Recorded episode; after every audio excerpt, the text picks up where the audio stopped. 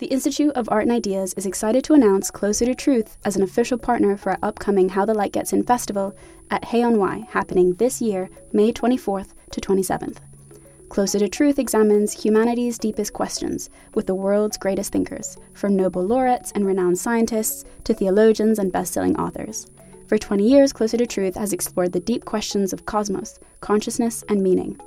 This year, host Robert Lawrence Kuhn journeys to new depths with their Philosophy of Biology season, exploring topics like evolution, race, alien intelligences, sex and gender, and much more. Get early access to full episodes from this brand new season by registering for a free membership at their website, closertotruth.com. Discover the fundamental issues of existence, engage new and diverse ways of thinking, and seek out your own answers with Closer to Truth.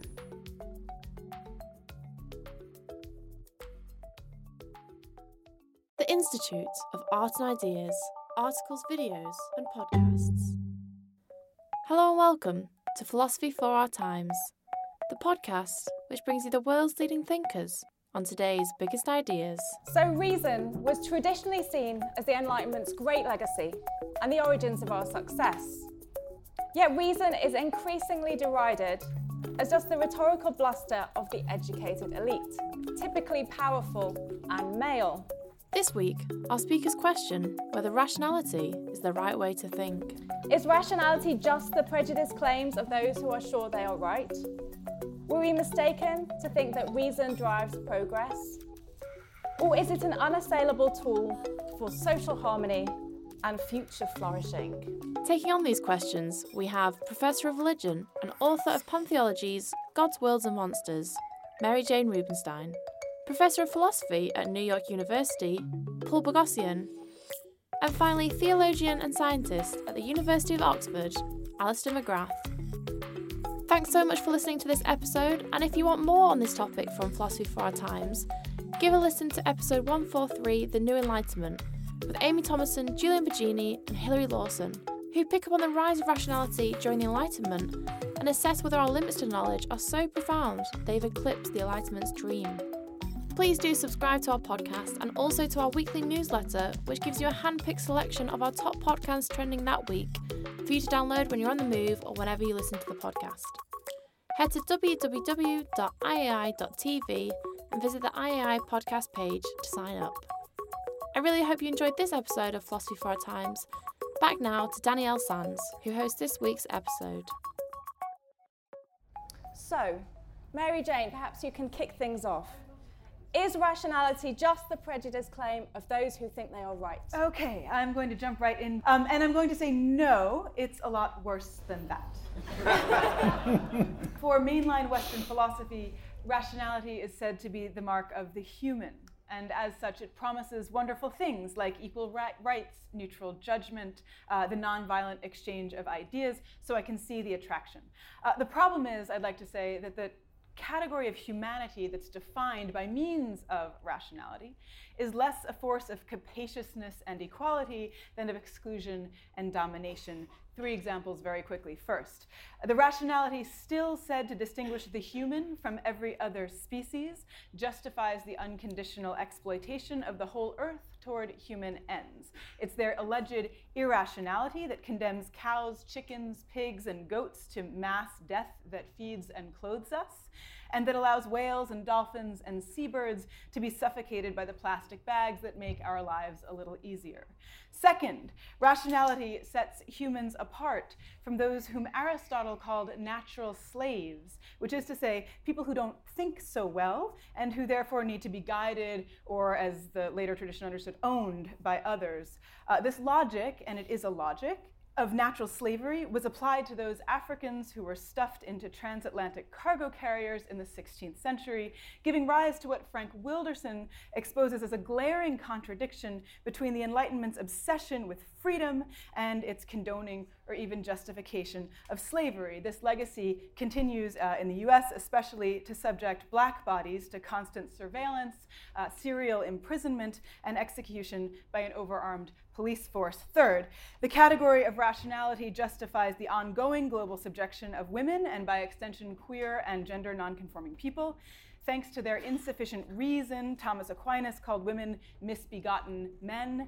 Uh, 19th century psychiatrists diagnosed them as hysterical, you know, with wombs traveling all over the place. Babies, I need baby. And contemporary discourse uh, still encodes women as tending excessively toward emotion. So I have nothing against. I've, nothing against the faculty of reason. I'm presumably using it right now. Uh, but categorically, rationality has functioned to secure a cosmic hierarchy that condemns non white, non male, and non human lives to belittlement, exploitation, and death, rendering them frankly incapable of delivering a rational set of objections to that situation.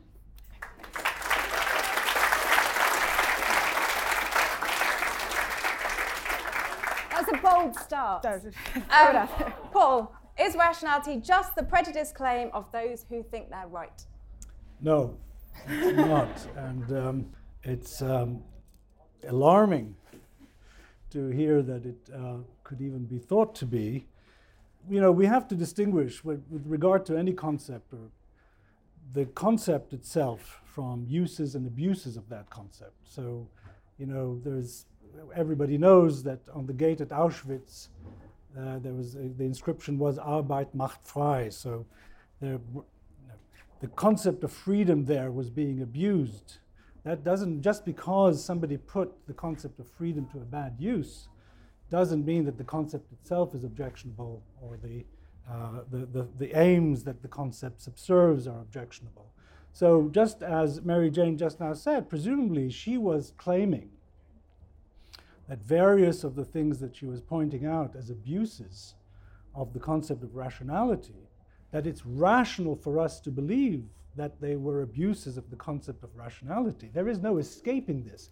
The notion of rationality in its bare form is just the idea of being responsive in your, the management of your beliefs to what reasons there are for believing those things. Okay? So, to that extent, no one can escape even when you want to say, I am a skeptic about rationality, you give an argument and you hope the argument persuades by showing you that it's rational to believe it.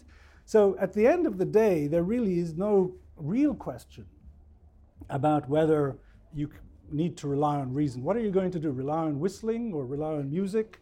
Uh, to the extent to which what you're interested in is making a case for the truth of what you believe, you have to present reasons for that belief. And they have to be epistemic reasons, not just prudential reasons or aesthetic reasons or uh, moral reasons. They have to be reasons that show that the belief has some chance of being true. That goes for any belief, even as you ascend the hierarchy of the most abstract or meta beliefs that are themselves about the concepts of reason and logic and so on.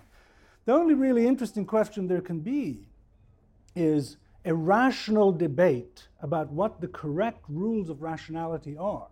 And the great achievement of the Enlightenment was to see that um, with respect to a whole range of subject matters, in particular what we call empirical subject matter, the correct rules of rational belief fixation, or what we know as the scientific method, okay, uh, and the use of logic, rather than, for instance, theological speculation or other kinds of a priori prejudice that might, one might bring to the table. Uh, so I believe that over and over again, the leitmotif of this debate will be there is no escaping uh, the clutches, as it were, of uh, rationality. And it is no part of the notion of rationality that you should subject blacks or women to oppression or that you should do any of the bad things that Mary Jane was highlighting. Thank you.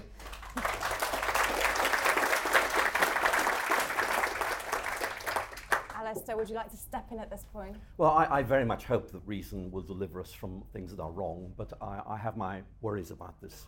I think what I want to say is this we, we are able to reason, but that form of reasoning is shaped by the enterprise or undertaking. Each scientific discipline uses reason in different ways, uses different criteria of rationalization. Each culture, unless of course they're suppressed by some other culture, will develop its own way of thinking. And for me, talking about reason is, is about rational faculties, but it does not necessarily mean that you have the delivered outcomes with certainty that kind of will bind us all together. So I look at the Enlightenment, uh, which I have great respect for, but I also note the problems that we find. For example, if you look at the French Enlightenment, uh, D'Alembert, in his very interesting preface in, in the Encyclopedia, talks about the importance of reason, but then when pressed as to what the right reasoning form is, he identifies a sociological group, les beaux esprits, the, the good guys, who in effect show us what is to reason. And that's why I think it's such a good question, because in effect it's all about sociological privilege. Aristotle talked about the wise, meaning these guys who get to tell the rest of us what's right. And I think we need to be very, very skeptical about that. Thomas Hobbes, a leading figure of the English Enlightenment, said, look, uh, when we talk about right reason, of course we mean the way I think. And that's the issue, really. So for me, there's a real concern here. We perhaps think and forget that, um, that, for example, there's a lot of uniformity of thinking, but very often this is because of the influence of Western pressure, very often perpetuated by colonialism. So it seems to me that we do indeed have reason, but I'm with Pascal. The greatest achievement of reason is to show its limits, and that's where the interesting conversation starts.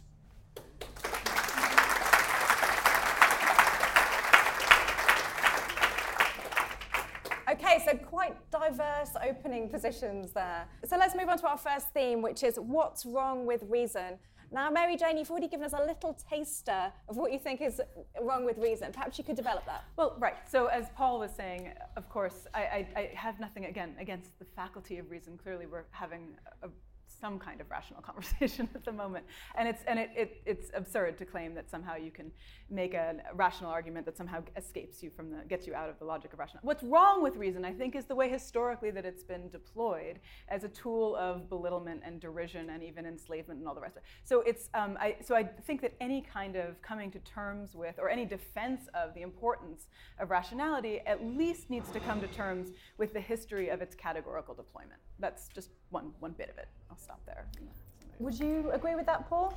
Well, I mean, there's, there's no question that um, there have been lots of abuses of anything. You know, as I say, the concept of freedom can be abused, the concept of rationality can be abused, the concept of truth can be abused. The one big um, target is the notion of objectivity, which you were also alluding to. Because, so, of course, look, there are two issues. What, one of them, what is, for instance, the notion of objective truth or objective rationality? How do you recognize it? And when you have a contested case, how is, can that be settled itself in a rational way? Having said all of that, there were clearly cases where people in a position of power were able to force their own views on other people and then cloak themselves in the mantle of truth and objectivity and rationality and so on and so forth. You know, if you're in a position of power, you control the means of production, you control the enforcement apparatus, and you want to foster a certain kind of practice. For instance, maybe you want to enslave lots of people because that's very good for your own wealth. Then you can say, you can add on well, this is the right thing to think, and, uh, and uh, this is the, the, the, evidence supports that these people are subhuman, and the evidence supports that women are irrational, and all of that. Now, that doesn't make it true. Just because you say so doesn't make it true. And you know what your best weapon is for uncovering this kind of abuse? It's the notion of rationality, because the notion of rationality says you should only say things that you have good evidence for. And when you go and subject the case that people have made for the subjugation of women or the subjugation of black people, and you look and you see that that evidence is ridden with fallacies and ridden with lies, that is the best weapon you have for correcting it. Um, I, I, like this line of thought, but I, I, wonder where it takes us. Because as I look at the history of human thought, what I see is multiple rationalities, and I want to know which rationality do I choose, because there are so many there. And I don't want to be told which one I choose. I want to be able to choose it for myself. I mean, we're talking about truth. I mean, I mean, you all know what the Russian word for truth is, pravda, and pravda is about the Soviet authorities telling you what to think. And I think you know, we, we want to find some way of being rational, but also having the freedom to choose what we genuinely think is right. And the point I think it's very important to make here is that we live in what's sometimes called a post truth generation. I hope that's wrong, but I think there are worrying signs. But if we look at um, psychologists who are looking at the human decision making processes, you'll very often find um, that very often people decide what they would like to be right, and then in effect develop arguments in its justification subsequently. In other words, if you like, the kind of emotional side of us is driving what we think is rational because we have certain reasons to want certain things to be true. And that seems to me to be a really important thing to tease out. I'm all for reason, but the problem is that word reason provides us with such a difficult word to calibrate, and you have to calibrate a tool before you can use it not that hard to calibrate. So, uh, first of all, it would be there's this talk of multiple rationalities, and that suggests that uh, we have a menu of options about how to think, and we face this choice of which one should we choose. Now, even if that were the case, which I think is not the case, there would presumably have to be, if go- the choice is going to be rational, some overarching norms that tell you which of these particular norms you should choose. Okay. But in fact, I don't believe that there is such a thing as multiple rationalities or not anything that's seriously on offer. I mean, of course, we can distinguish on the one hand between scientific method and logic. We can have tea leaf reading, that's a possible practice, right? Crystal ball gazing is another possible practice. I mean, of course, you mean something else, maybe some, something of anthropological interest, I'm not sure. But in fact, if you really look at it, you know, the philosopher Susan Haack, philosopher of science, said Scientific method is really ordinary thinking, only more so. By which he means it's really ordinary methods of reasoning about anything that you would employ, except done more rigorously, with greater controls, with greater clarity, and so on and so forth. That's really all it is. So, for instance, when you go out and you see that the streets are wet, you think, oh, it must have rained. Now, what is that? That's just called inference to the best explanation, okay? Um, what is the best explanation for all this? If it's only a little patch of the street were wet, you'd think, well, maybe somebody hosed it down. But if it's all wet, then it's probably rained. Okay, now that is a very important method that's used in the most sophisticated kind of scientific reasoning, but you all recognize it as an absolutely inevitable aspect of human rationality. And the question is at that most basic level, what are the alternatives to inference to the best explanation? Well, let me tell you, let me begin to open Thank you so much, Paul, yes. for bringing us directly yeah. onto our second theme. Right. Is there an alternative to relying on religion, on reason? Well, one, one answer is going to be science, isn't it? But I mean, I, as someone who used to be a scientist myself, I, I mean, you talk about the scientific method scientific methods, yes, because each scientific community develops its own distinct method adapted to the research question under investigation. Could you and give some Can I continue, please? Yeah, yeah. And I think the important thing to appreciate is that this is diverse and that each of them develops their own criteria, which are not necessarily shared across scientific communities, which are adapted to those tasks. And yes, I'm into inference the best explanation, but look at the criteria. How do we evaluate those? Simplicity, elegance, utility, all these things which is number one, which is number two, what criteria do we have in developing these criteria and then applying them? It seems to me it's easy to say, it's harder to do, and therefore for me, science is a very good w- way ahead to try and avoid some of the problems we have the reason. But the problem is, even in science, as Karl Popper and others have pointed out, we very often have to make judgments judgments which, in effect, are trying to interpret evidence and not able to decide which is the best way of proceeding. So, again, there's a real issue here about judgment. And that seems to me to be something we can, we can begin to feed into this wider debate, which is the role of judgment in trying to sort out these different positions. So, let me swerve and widen a little bit um, in terms of alternatives to reason again, I don't want to argue about whether or not it's possible to break beyond the bounds of reason and say something profoundly, uh, fundamentally irrational. But I think that there are um, alternatives to the insistence upon a particular protocol of reason, whether scientific, whether legislative, whether uh, in the court system. Um, and these alternatives would be things like um, testimony, which doesn't necessarily always come from a rational place. Again, for people who live fundamentally absurd lives, it's very difficult to give an account, a rational account of one's upbringing or one's situation. I think music absolutely is a way of communicating that doesn't rely on reason. Um, uh, lament, protest, these are all, right? and, and again, I don't want to say there's no reason here. There are alternative reasons, poetry, alternative logics that make points that uh, attest to experience that de- make demands uh, that don't necessarily conform to the strictures of reason as demanded by, say, the court system, or as demanded by, say, the scientific community, or as demanded by particular platforms that you need to uh, make yourself intelligible in order to become a political leader. Um, there, so these, these, would be, these would be alternatives to reason. Paul, would you like to respond to that? Uh, so, you know, part of the problem is to say exactly what it is that's at issue. I mean, if you, if, uh, if the question is, are there um, ways of learning things about oneself and the world that aren't necessarily discursive, uh, they don't, they're not theories, they're not uh, ways of attempting to describe things, I think the answer is yes. For instance, the case of music is a very good one. It's, a, it's actually quite difficult to say exactly how it is that one learns from music, though it's quite clear got a very clearly got a very important connection to emotions and learning both about emotions that you might not experience under other circumstances, and certainly about the intensity of the emotions that you would not otherwise feel were it not for certain kinds of artistic and musical experience. So there is that, that should I mean, if that's the issue between us, then we're in agreement. uh, there is, is, certainly much more to learning about the world than, as it were, cranking out some scientifically and logically respectable thing.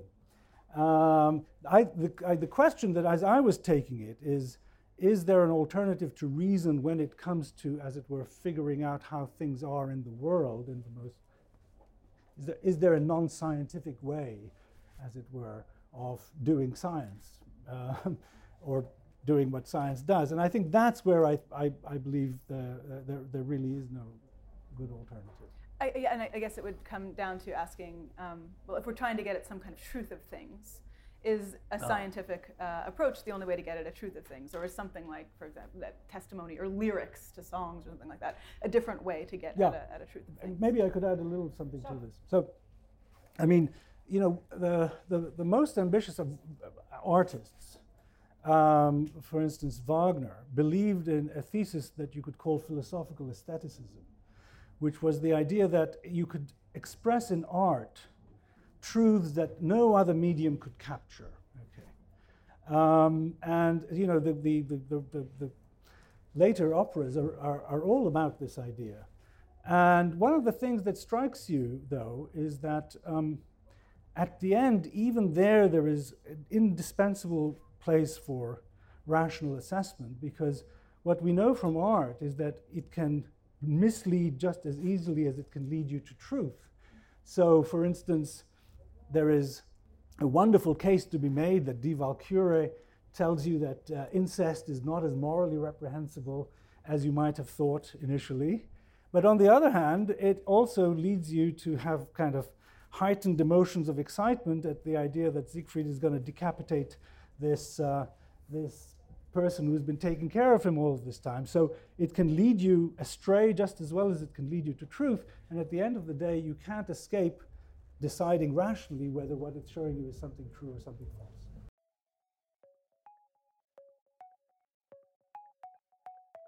Do you want to hear more from the world's leading thinkers?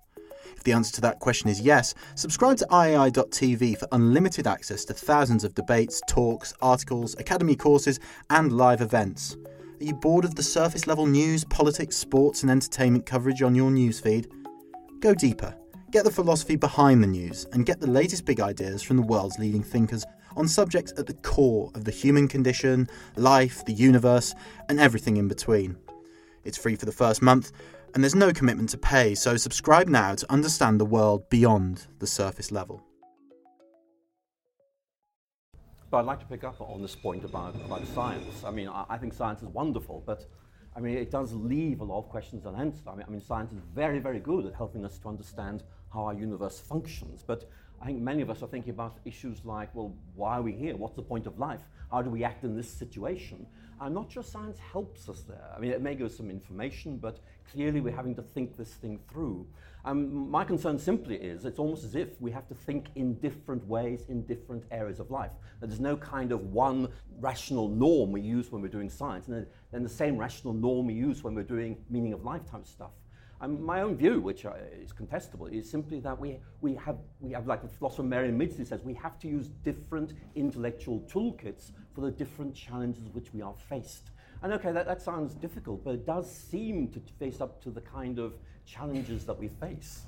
But I don't think anyone here would disagree with that. Is this a hmm. point of agreement between the three of you? Well, uh, except that I haven't heard an example of the kind of multiple methods that you think are, are in play. Maybe you could give one concrete example. Well, certainly. I mean, if you look, at, for example, at um, quantum theory, one of the key questions here is how on earth you decide what the best way of explaining certain phenomena are when all the answers you're going to give are empirically equivalent and therefore cannot actually be resolved. So, how do you make a judgment as to whether, for example, the Copenhagen interpretation is right, or Einstein's right, or in effect the, Bohr, the uh, Bohm approach is right? And what you'll end up doing is having to make a judgment on the base of less than adequate criteria. For example, you might say judgment. This one seems a little bit forced, but that's, that's that's kind of way not really a rational judgment. Well, this one isn't very elegant. Again, that's, that's kind of way not yeah. entirely rational judgment. But so you're using other criteria to try and evaluate But you know, the reason why the interpretation of quantum mechanics is still controversial, in just the way that you indicated, is precisely because the evidence does not settle the matter. And so if the evidence does not settle the matter, you don't just plump for something because you feel like it what you do is you say, I, the, the, the evidence doesn't settle the matter.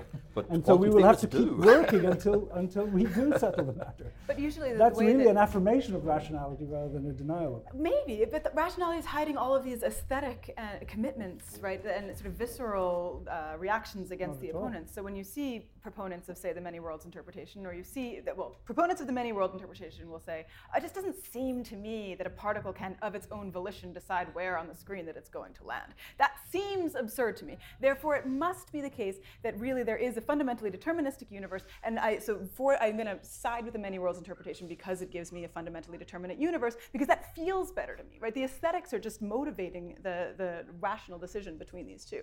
And the same thing happens on the, on the Copenhagen side, I would say, right? I, I, I prefer the kind of relational, oh, the particle's entangled with the apparatus, which is entangled with me, and we're all kind of one, right? And that kind of commitment to that uh, ontic or ontological relationality then fuels uh, this uh, sense that somehow Copenhagen is more rational than the commitment to the infinite, infinite, infinite worlds of the many worlds interpretation.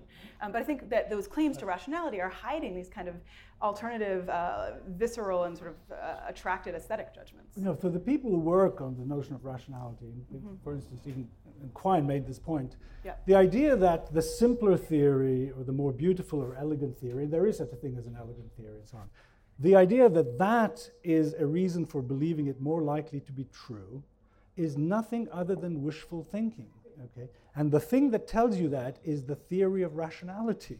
because rationality tells you just because unless we unless we can we have some axiom from somewhere that says the universe is more likely to be simple and elegant than complicated and so on if the empirical evidence does not distinguish between two empirically equivalent theories then the rational thing to think is, I don't know which one is correct. Okay? But they do make decisions.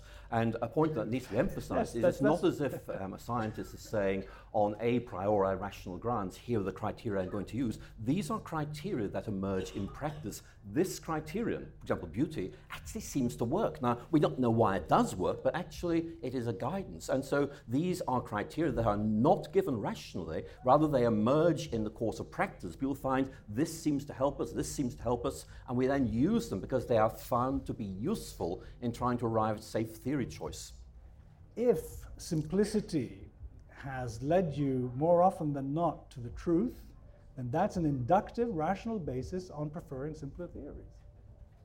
It is, but it is, it is something that emerges from practice. Yes, indeed. It that's is, what induction is. You have to actually see which the, properties And therefore, you have to use judgment where these are in competition, where in effect a simpler theory does not seem to deliver, but a more complex one does. We have to make a judgment as to how to hierarchize these particular criteria. So we've talked quite a bit about the occasions when reason is the, the best fit, the best tool for the job, and occasions when it might not be. What about social functioning? Is reason necessary for social harmony?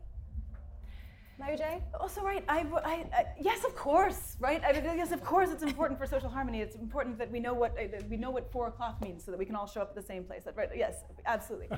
I also worry about the difficulty that the insistence on particular configurations of rationality has on, on specific people. So, I think, for example, about um, I, I, don't know how, how far this news traveled. Um, we have, as you probably know, just constant uh, execution by, of, of black Americans by white Americans. It just happens constantly. in the US. One uh, infamous case was Trayvon Martin, 17 year old kid walking home with a hoodie and Skittles, uh, and a uh, white and Latino man um, ended up uh, killing him because he looked threatening. Um, Trayvon Martin was on the phone with his best friend at the time, having a conversation with her. She heard most of it. Um, and so she was brought up to testify. And strangely, in this way that made it almost seem like Trayvon Martin was sort of guilty of his own death, and she had to somehow exonerate him for having been murdered. Um, and the question keeps coming up, you know, what did this happen first, or did that happen first, or this other thing happen first? And she couldn't quite remember because she was deeply traumatized, and because also she wasn't educated in a system that allowed her to sit, stand before a court of law and make the kind of argument that people were looking for. Suddenly, public opinion turns against Trayvon Martin, against her. She just becomes the object of absolute public ridicule. And so, in this sense, the insistence on rationality becomes a socially divisive tool that actually ends up abusing particular people um, when, they're, when, they're, when they're grieving um, and unable, perhaps, to make themselves as intelligible as humanly possible. So I, I, worry about those kinds of cases when we just make these blanket statements like, oh, rationality is the sine qua non of any kind of social relations. It also, the insistence upon it does a ton of damage. Alister. Um, again, I, I, would like to say yes, but it, it's a very qualified yes. Um, my favorite Oxford philosopher is Isaiah Berlin. And Berlin came to Britain from the Soviet Union. And he was horrified by the impact of ideology and worried by the intellectual grounds of ideologies. And, and he did a lot of work in this. But what I want to do is just kind of tease out what he says. I think it's very helpful to us to think this through. What Berlin said is look, um, there are various things you can prove by reason. It's absolutely clear about that. There are certain things you can prove by science. Again, very clear about that. But then there's this, this kind of twilight zone, this area of religious, anti religious, social, ethical, political beliefs, where actually you can't really prove these by reason or by science. And yet the paradox is these are the things that really matter to us. In other words, we have to learn to live with this, this almost dilemma that the beliefs that really give us significance or really seem to us to be important actually lie beyond proof. And Berlin is, is simply saying, look, let, us just face up to this one, that we may realize that we'll be able to justify what we believe. He's not uh, uh, arguing for relativism, saying we can give good reasons saying this is right, but we cannot actually prove that we're right. Now, he then draws this conclusion, which I think is really helpful, because to me it's an extremely important counterbalance to this threat of um, privilege or this threat of ridicule of those who disagree with you. Berlin's point is that since we cannot actually prove that these things are right, we ought to treat each other with respect. And I think I, I take that away. I've, I've learned from that. He doesn't say toleration. No, no, no. Respect. Respect is something different. I don't agree with you, but I have to try and take you very, very serious. I might even learn something for you. So I, I, I think that if Berlin is right, I mean, he, I mean, obviously it gives rise to a kind of philosophy that we might have problems with, but, but you can see he's thinking through the issue of social cohesion. How can we differ on ultimate questions, but still cohere as a body and still take each other seriously. And if I may say so, I, I, think Berlin really needs to speak to us today because these issues are really very much on the agenda.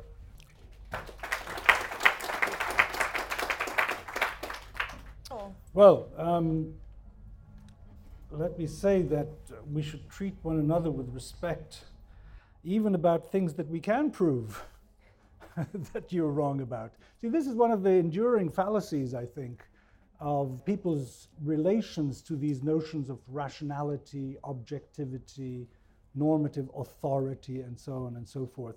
As I say, then this goes to the, to the, to the nub of it. I think that's where, that's where Mary Jane started. People are afraid of these notions because they're afraid of the way they have been abused. Okay, and it's very important to distinguish between the abuse and the notions themselves. So, um, for instance, you, you, know, a standard reaction that people have if you say, Oh, I'm an absolutist about morality. I believe there are absolute facts about what one ought to do and what one ought not to do. I mean, to give a chestnut that, that is, is, is, a, is a bit of an odious example, but nevertheless, I use it because basically nearly everyone will agree that this is an example of an absolute moral truth. One ought not to torture an infant for one's own amusement. Okay? I say nearly everyone because when there are very committed relativists in the room, some one of them might occasionally say, Well, how much fun is at issue? and drawing gasps from the room. But really, most sensible people will say that's an example of an absolute prohibition, right? Now, the, the, the thing is that what people are afraid of is if you say, well, there are these absolute truths, then the next step is going to be, and I know what they are. And then the third step is going to be, and I'm going to ram them down your throat if you don't believe them, because after all, I believe they're true, and I believe I know them, and you disagree with me. And the, it's very important that that third thing does not follow. In fact, morality itself will tell you that you're not allowed to ram something down somebody else's throat just because it's true and you know it. Okay? Rules of conduct, rules of appropriate behavior, rules of social harmony will themselves prohibit that kind of behavior. So, as long as you see that distinction, as long as you see that these two commitments do not lead to the third, that there are rules about how you treat people who disagree with you, especially in domains when it's contestable, when it's difficult to prove. Proof, anyway, is nearly always out of the question outside of logic and mathematics. But in any of those cases, you have to treat other people with respect and with the dignity that they have. And once you see that distinction, you will no longer be as afraid of truth, reason, rationality, and objectivity. So I'm, I'm drawn to this, but can you give us an example of a community that has believed in absolute moral truths and not attempted to impose them on other people? Well, yeah, I'm, I'm one. and I can give, and I have some friends too. Now look, historically,